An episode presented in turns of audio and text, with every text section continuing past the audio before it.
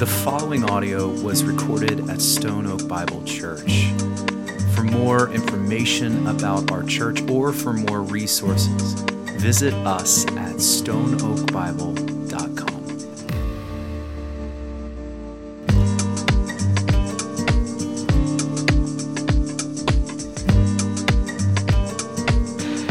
Listen, I do hope you're doing well. We are going to be in Hebrews 9 today. So if you have your Bibles, uh, would you grab them? And would you open with me to Hebrews chapter 9?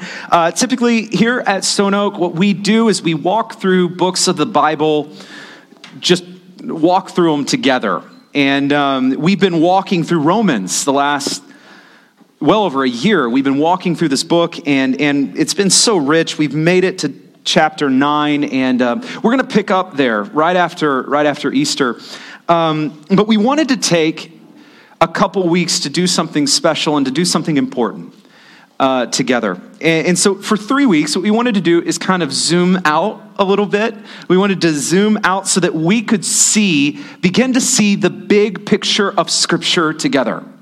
So zoom out so we can see the big picture the big uh, what we've talked about is the big story of Scripture that we find our, ourselves in. Um, and so we said last week, we want to go from the stories of Scripture to the story of Scripture. To go from all of the stories and to be able to pull them together and to see the big story of, of God's Word, to see how everything fits, all the stories, but also, church, to see how you fit, to see how we fit into this story that we find in Scripture. And so last week we talked about how it started with creation. And um, this is where our God created all things out of nothing by His word for His glory, and it was good. It, in fact, it was was really good, exceedingly good, abundantly good. Then creation moves into the fall. Um, the fall, this is where the man and the woman, um, where they chose two things, or uh, at least two things. First is they chose not to trust God. They doubted his character, they doubted his word, and they chose not to listen to him. That's the first thing. And then number two, they chose to trust themselves that they knew better, that they didn't need to listen to him because they had themselves, they were smarter, they figured it out, and they chose to disobey God. This is the fall, and this is where the world that you and I know and experience, this is where it began, where things that were once exceedingly good are now broken.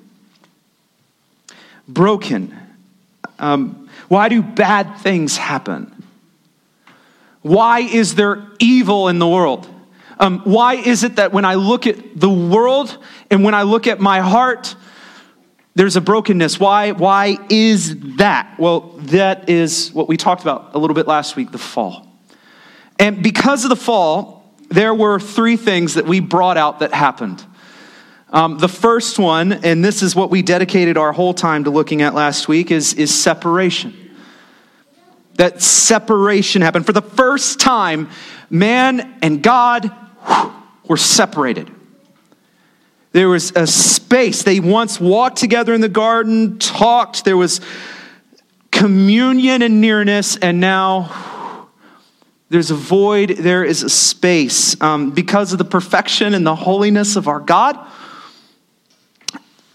and because of the sin of the fall the sin of our hearts. The man and the woman were taken from the garden, from the, the presence of God. And from that moment, what we talked about last week is all humanity, all worldviews, all religions have sought to fix that problem of separation. How can we get to God? What do we need to do to bridge that gap to get to God? But as we talked about last week, Christianity does not do what all religions do.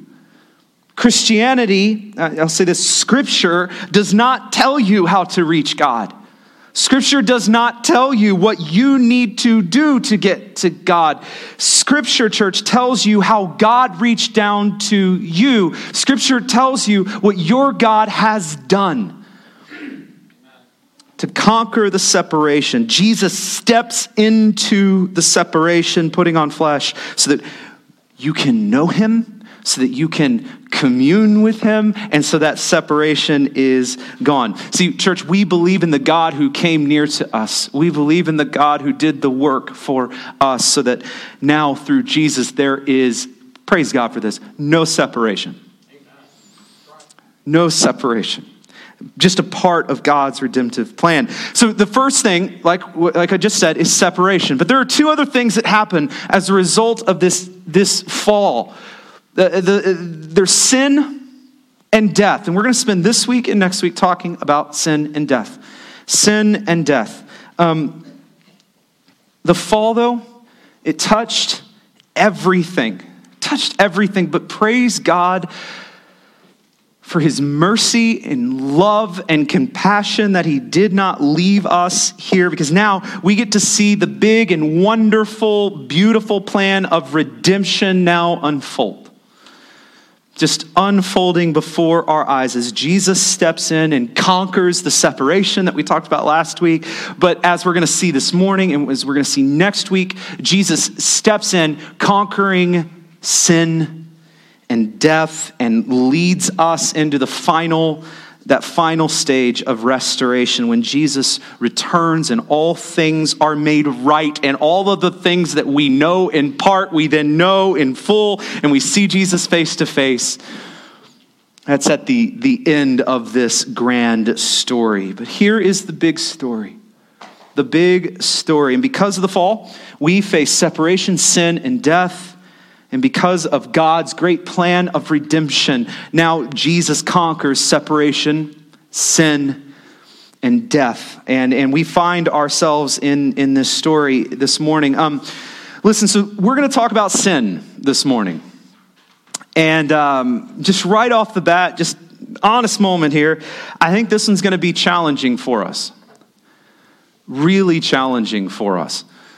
Um, we talked about separation. I think that was a little easier to wrap our minds around than the idea of, of sin. And so, as we come to our text, I, I think it's going to be just helpful to kind of pause and acknowledge the fact that this one's going to be hard.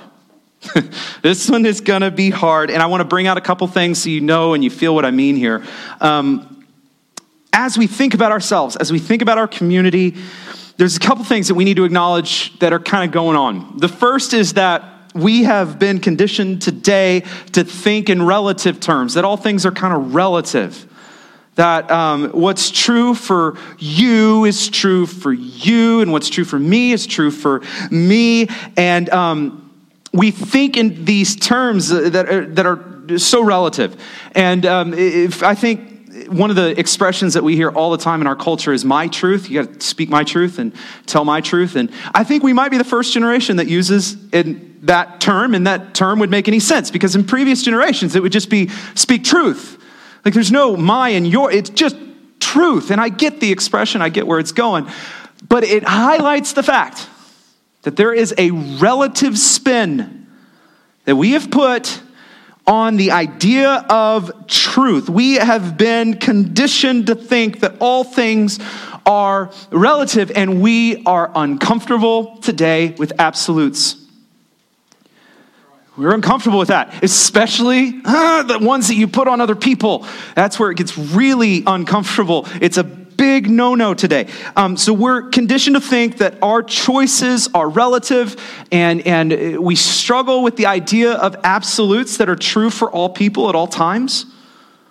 And because of this, it's kind of conditioned us to think that our choices and our beliefs are so individualistic and personal.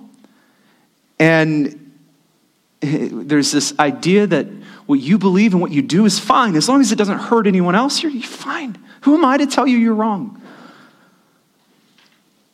And because of this, we've lost the ability to speak in terms of absolute, absolute wrong, absolute right, absolute good, absolute evil um, in regard to an individual. And, and we, we default to the easy, well, as long as it doesn't hurt anyone, it's okay.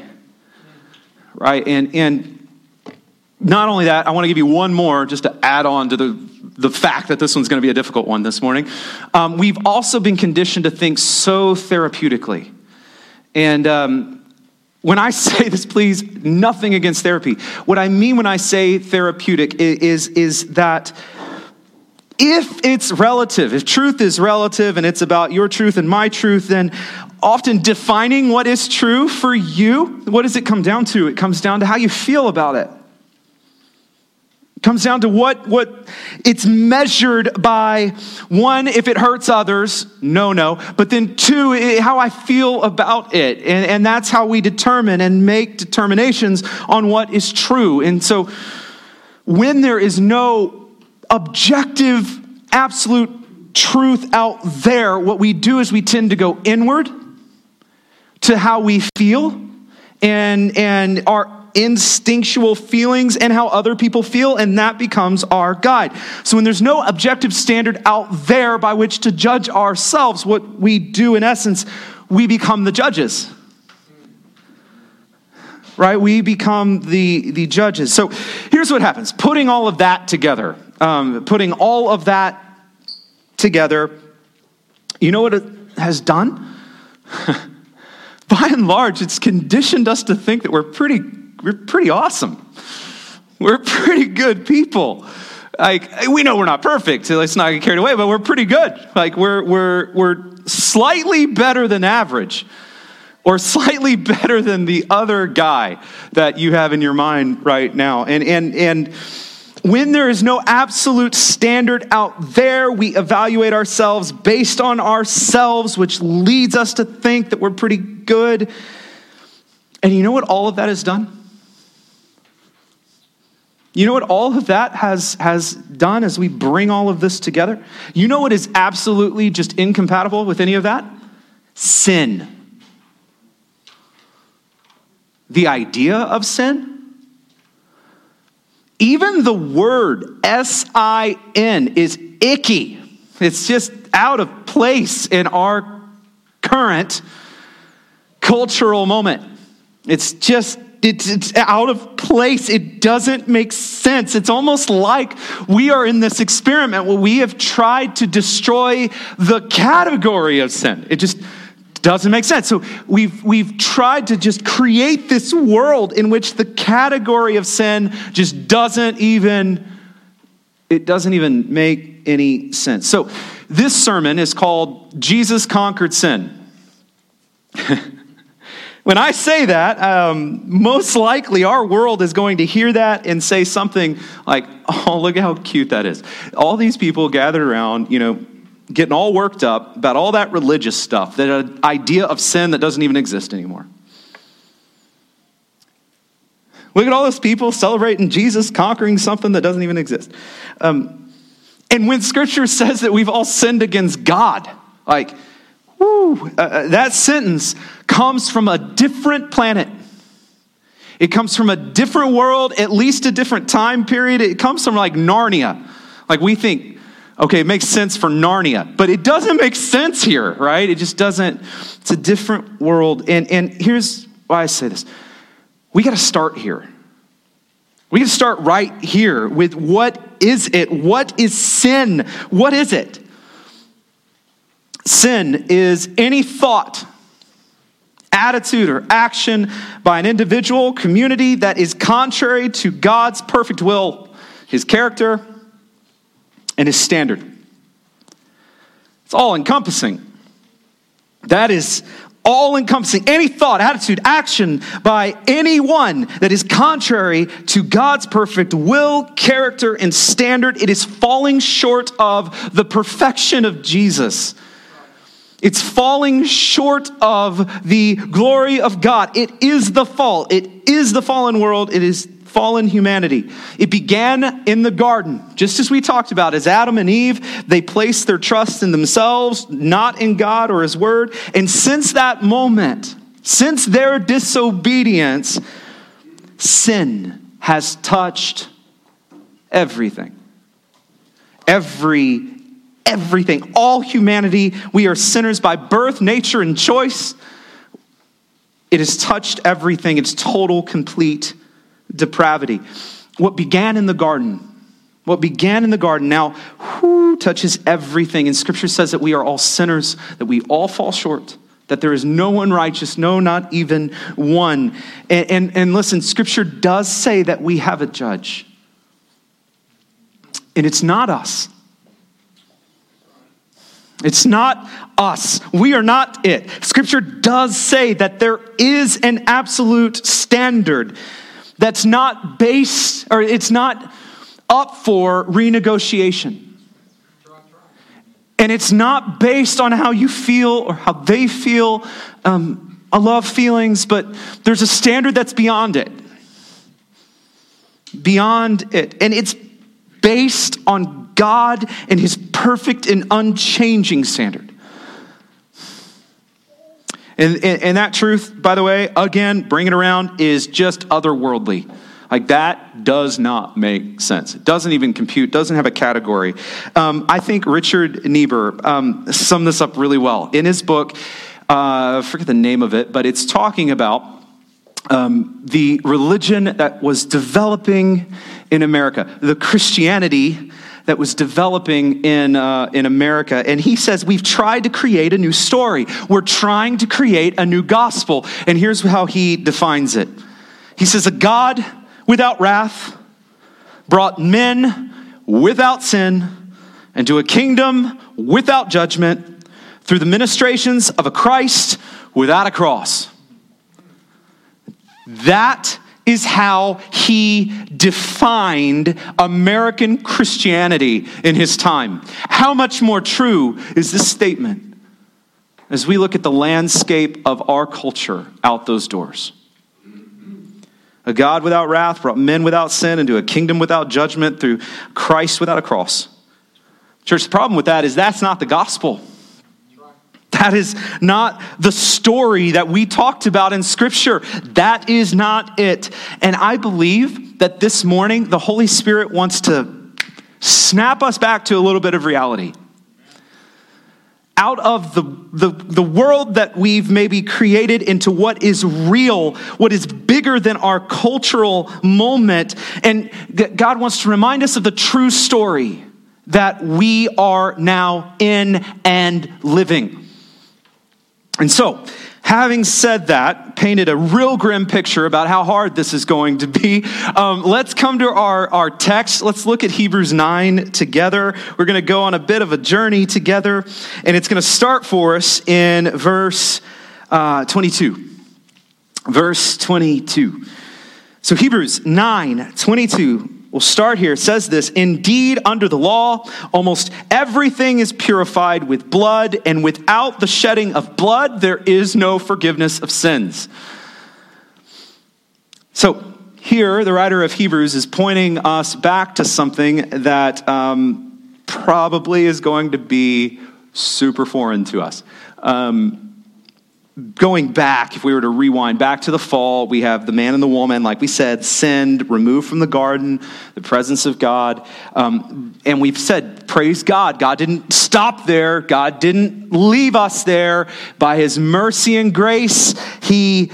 He was faithful when we were faithless, and, and the story of redemption unfolds. And so, right in that story, if you were to flip back, starting in the book of Exodus, we, we see God calling this man named Moses and calling him to lead his people, God's people, out of slavery. And, and God provides for them, sets them free. It is incredible.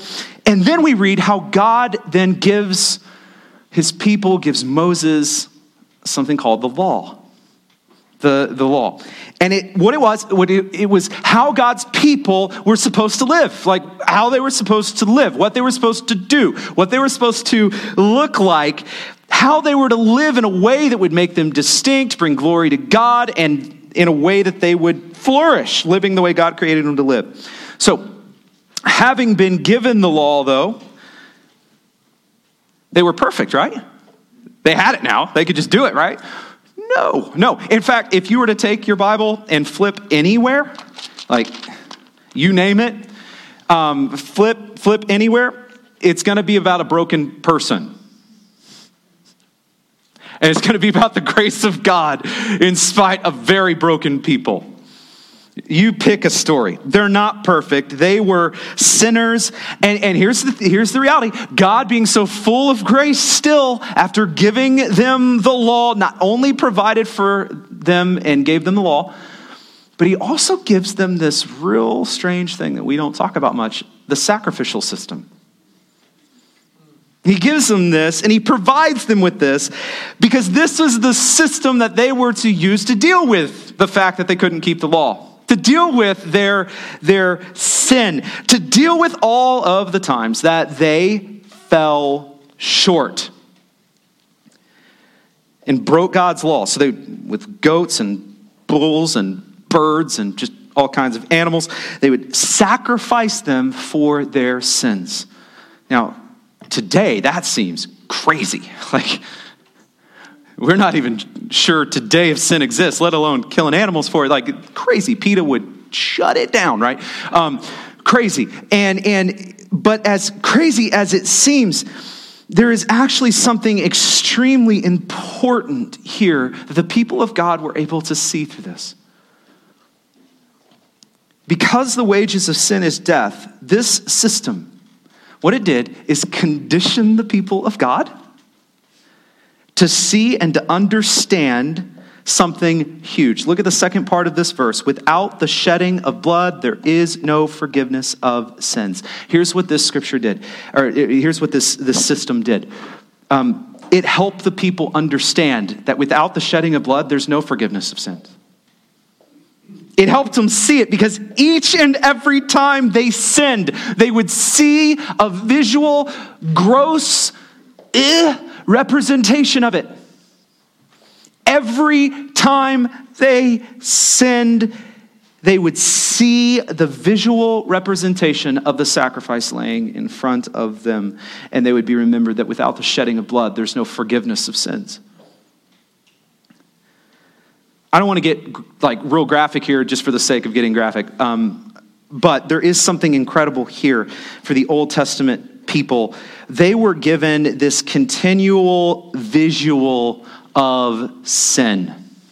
It was gross, it was gory and bloody. It's a body of an animal. It was bleh, it was death, and they saw it as a community, as individuals, they saw it. And that scene was a powerful visual reminder of how serious and how grotesque sin really is. They'd see it. Fast forward and let's contrast that a little bit. I think it's so, sometimes so easy for us to try to justify sin for us to make it sound less bad, to dress it up, make excuses for it, make provisions for it, and to find a way to snuggle up to it. And we start to think it's okay, it's not that bad, it could be worse. I mean, we all sin, so it's not that big of a deal, Pastor. Um, I mean, it's just a small sin. It's not as big as the sin that could have been done. So it's, it's, not, it's not that bad. But, church, the truth is, sin is grotesque. It is serious. It is gross. And through the sacrifices, church, hear me, God gave his people the gift of seeing how gross their sin was. It is a gift that just keeps on giving. They would see how gross it was. They would see it. They, and um, okay, in preparing for this message, um, confession time here. This was an incredible struggle for me. Um, it was a wrestling match. In, fact, I had to stop right here and just put it down, literally get up, stop what I was doing, and just take a walk and pray. This was a hard moment for me. And um, this was one of those aha moments of just incredible clarity and conviction for me personally that I don't think I'm going to forget. Um, it was in this and preparing for this as I was studying, I was thinking to myself, what if we still had something like this? Like, what if we still had the sacrifices? I'm not saying I want to go back to that, please. Um, but what if we still saw the blood? what if we went back to that and we saw the grossness of it? What if we still associated sin with that? What if? I mean, for the Old Testament saints, sin equaled blood, death, nasty. What if that was still true for us? What if we still had the sacrifices? Would that change us? It was right here that I very uncomfortably got hit between the eyes. And um, God just reminded me rather painfully have you forgotten what I have called you to do? Have you forgotten your primary calling? Have you forgotten what all of this is about? Have you forgotten? It was in this moment I was reminded that my calling is to preach Christ in Christ crucified, crucified, that our calling is to proclaim the gospel. And it was in this moment that this is I was reminded that this is exactly what I am called to do, we are called to do without compromise. It's why we point to Jesus every chance that we get. It's why Paul says in 1 Corinthians, I decided to know nothing among you but Jesus Christ and Him crucified. All we have is Christ, because here's the truth we do have a sacrifice to look to. We do have a sacrifice to look to. He is the sacrifice we look to. It is his body, it is his blood that we look to. Church, every week when we take communion, every week, it's his body and it's his blood. It's his sacrifice that we look to. So when I was sitting there in my prep, just thinking, what if we still had this? The Holy Spirit was like, stop it. Like, you do have this. You do have this. Preach Christ crucified, proclaim the gospel. You will never graduate from the gospel. You're never going to move beyond the gospel. Preach Christ crucified. And every time you do, you look at the, the sacrifice. Every time you do. Listen, um, we defined sin earlier as any is any, you know, any and every thought, attitude, action that just misses the mark of God's perfection, just all of it. From the violent sins that we see on our news feeds, like this week, we're coming off of a tough week, news coming from Colorado and Atlanta, taking that to the small sins, the um, white lies, the gluttony, materialism, selfishness, lust, pride, even the sins that we find respectable as a culture, all of it, all of it is sin. And I am a sinner in the, need of the grace of God, a sinner who falls short of the glory of God. And it's here, church, that we get to look to the cross of Jesus daily and I, want to, I was reminded of something this week that it was my sin that held him there. Every thought, every attitude that is contrary to God's perfect will, his character, his standard, the, the anger, the lust, the pride, the selfishness, it was all of that. That is what held Christ on the cross. Sin is grotesque it is gross, it is serious, and it is just as deadly. Just as deadly. And as we look to Jesus, we are reminded of this. And I was just, we, we, we need to stop making less of sin or trying to justify the sins that held our Savior on the cross. About the Old Testament sacrifices later. We're not going to get to this, we'd be here all day. But later in Hebrews 10, it says, But in these sacrifices, there was a reminder of sins every year. Church, in the same way, we do have a reminder. And ours is more often than annually. Praise God for that. Um, we have the cross of Christ where the blood was his blood was spilled. Our reminder is the word of God. Every time it is preached, the preaching of the cross. Our reminder is communion. Every time we gather and, and we remember communion each week, we do have a reminder. The question, church, is this do we see it? Because I was reminded just because the Old Testament saints had the sacrificial system, they could have been walking around just as blind as we were. the question is, church, do we see it? Maybe we have failed to see it. The question is, will we see it? Will we be reminded? We need to be reminded. The Old Testament saints, the sacrifices served as that reminder. We need to be reminded.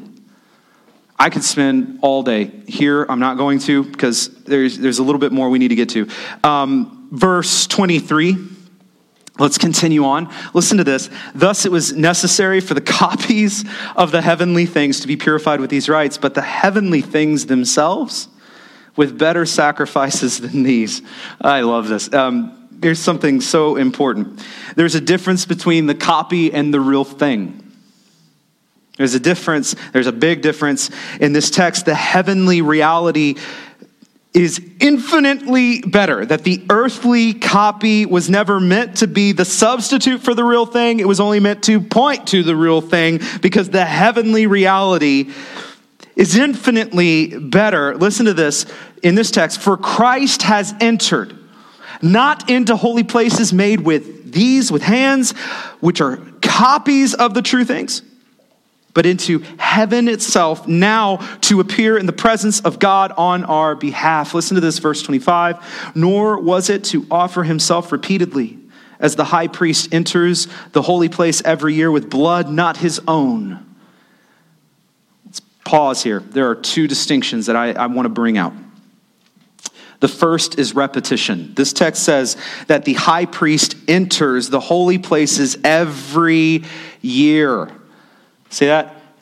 Every year. So the people of God would sacrifice for their sins over and over and over again. Why? Why would they need to do that? Because the people needed to be reminded of their sin over and over and over again. This is the way the old system worked. The high priest would, would offer the sacrifice over and over again each and every year, and the people would be reminded of their sin repeatedly. This was a repeated sacrifice. That's the first thing. The second thing I want us to notice here is the sacrifice itself. Don't rush past this. The text says the high priest enters the holy places every year with what? With blood not his own. With, with blood not his own.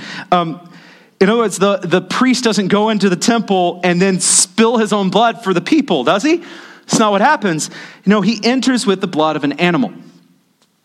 He enters with the blood of another. So the priest would offer a sacrifice, one that is repeated, and two with the blood of another. That was the earthly copy. Now let's compare that to the heavenly, heavenly reality, which is so much better. Because, church, Jesus is better. There's a new covenant by his blood. And listen to verse 26 as it brings it together. But as it is, he has appeared once for all at the end of the ages to put away sin by the sacrifice of himself. Okay, Jesus must have been so unexpected to the people. Like, I think sometimes we need to just pause and acknowledge how completely unexpected Jesus would have been. Jesus could have come into this world and done what was expected.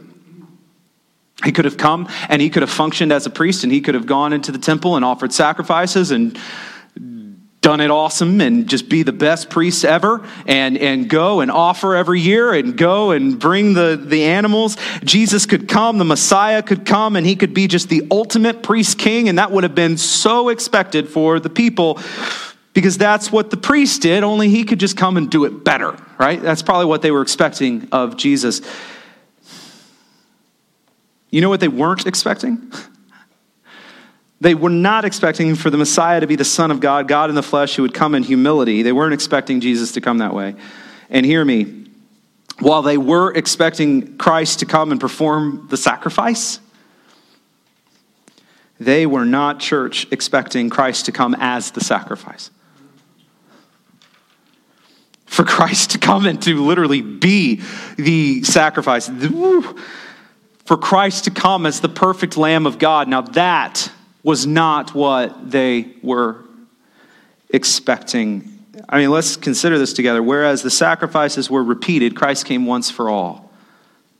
Whereas the sacrifice used the blood of another, Christ came and offered himself. That means that as Christ hung on the cross, giving his life, as, as he took all the sin on himself. He took sins, your sins past, your sins present and future. God knew who he was redeeming. He knew who he was forgiving.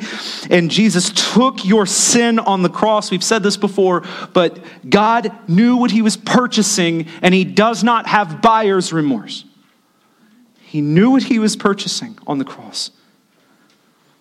Jesus' death on the cross was once the once for all sacrifice for your sin, meaning there is no more sacrifice required. There is no more penance, no more work. He doesn't need any help or assistant. His work is sufficient for all of your sin. For all of your mess, your debt has been paid in full. You are forgiven through the blood of Jesus Christ. And now in Christ, we come to God in repentance, confession, knowing that we will receive grace and mercy. knowing we will have forgiveness because our sin has been forgiven in Christ. Church, it was a, a gift for the people of God in the Old Testament to be reminded of their sin as they looked on the sacrifices, as they participated in that. It, was, it reminded them of their sin, and, and again, it was a gift. That was a gift. It was a gift because in that, when they were reminded of their sin, it was in that that they also knew the forgiveness of God say this people who don't realize their own sin never realize the goodness of forgiveness. And, and listen, this upcoming week is uh, Passion Week. And um, it's the, the week that we remember the moments leading to the death of Christ, the sacrifice of Christ.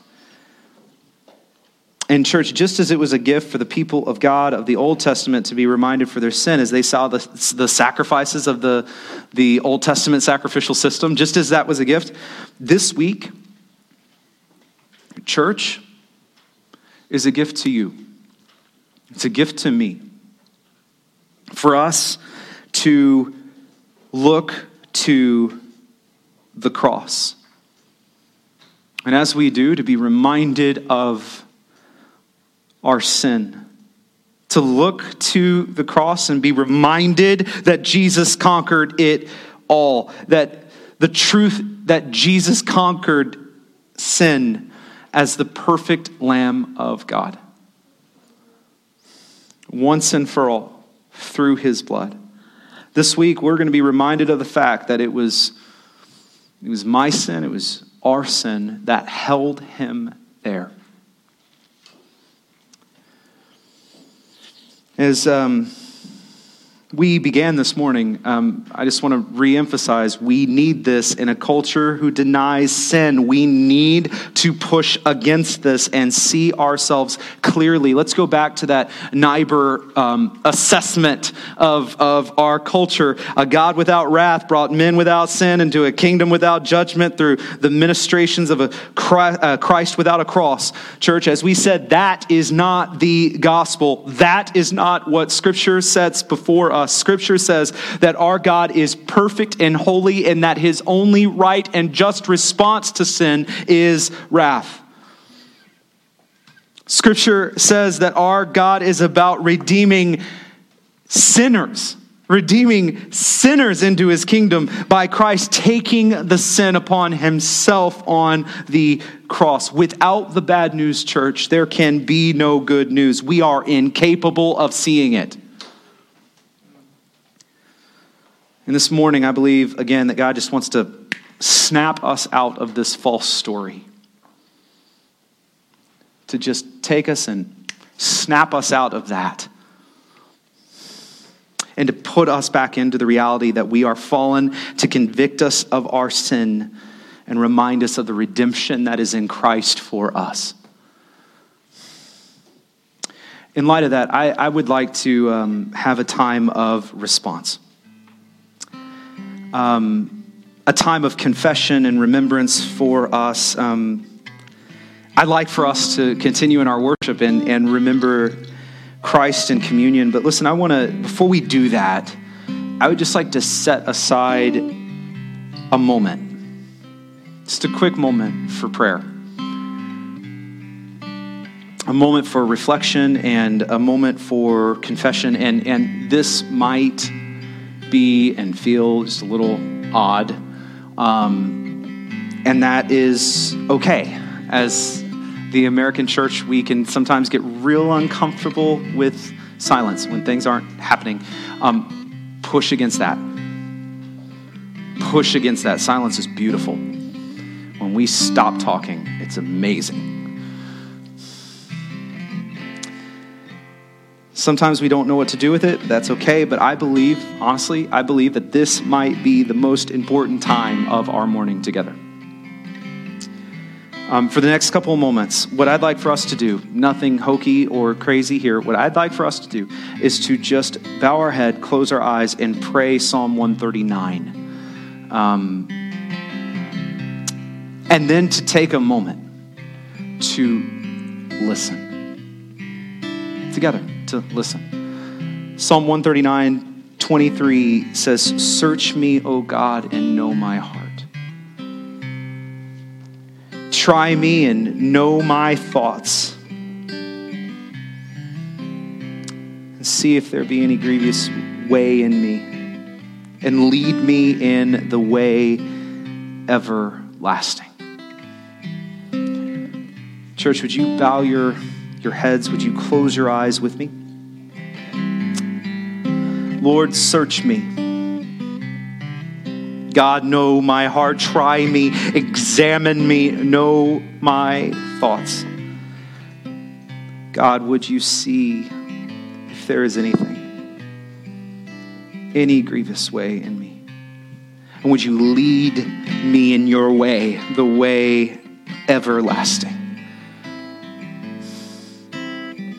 Just for a moment or two, let us spend a moment in prayer before the Lord. Spirit, would you speak?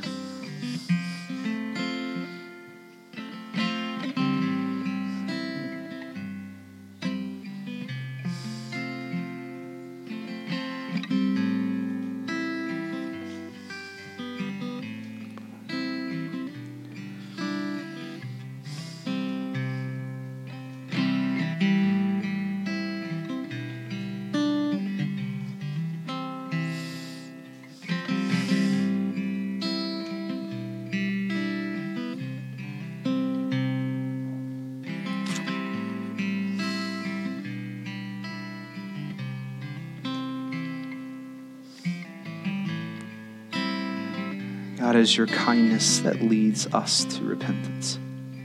It's your kindness that would bring to our eyes our sin because it is in this that we see your grace and forgiveness. Lord, thank you.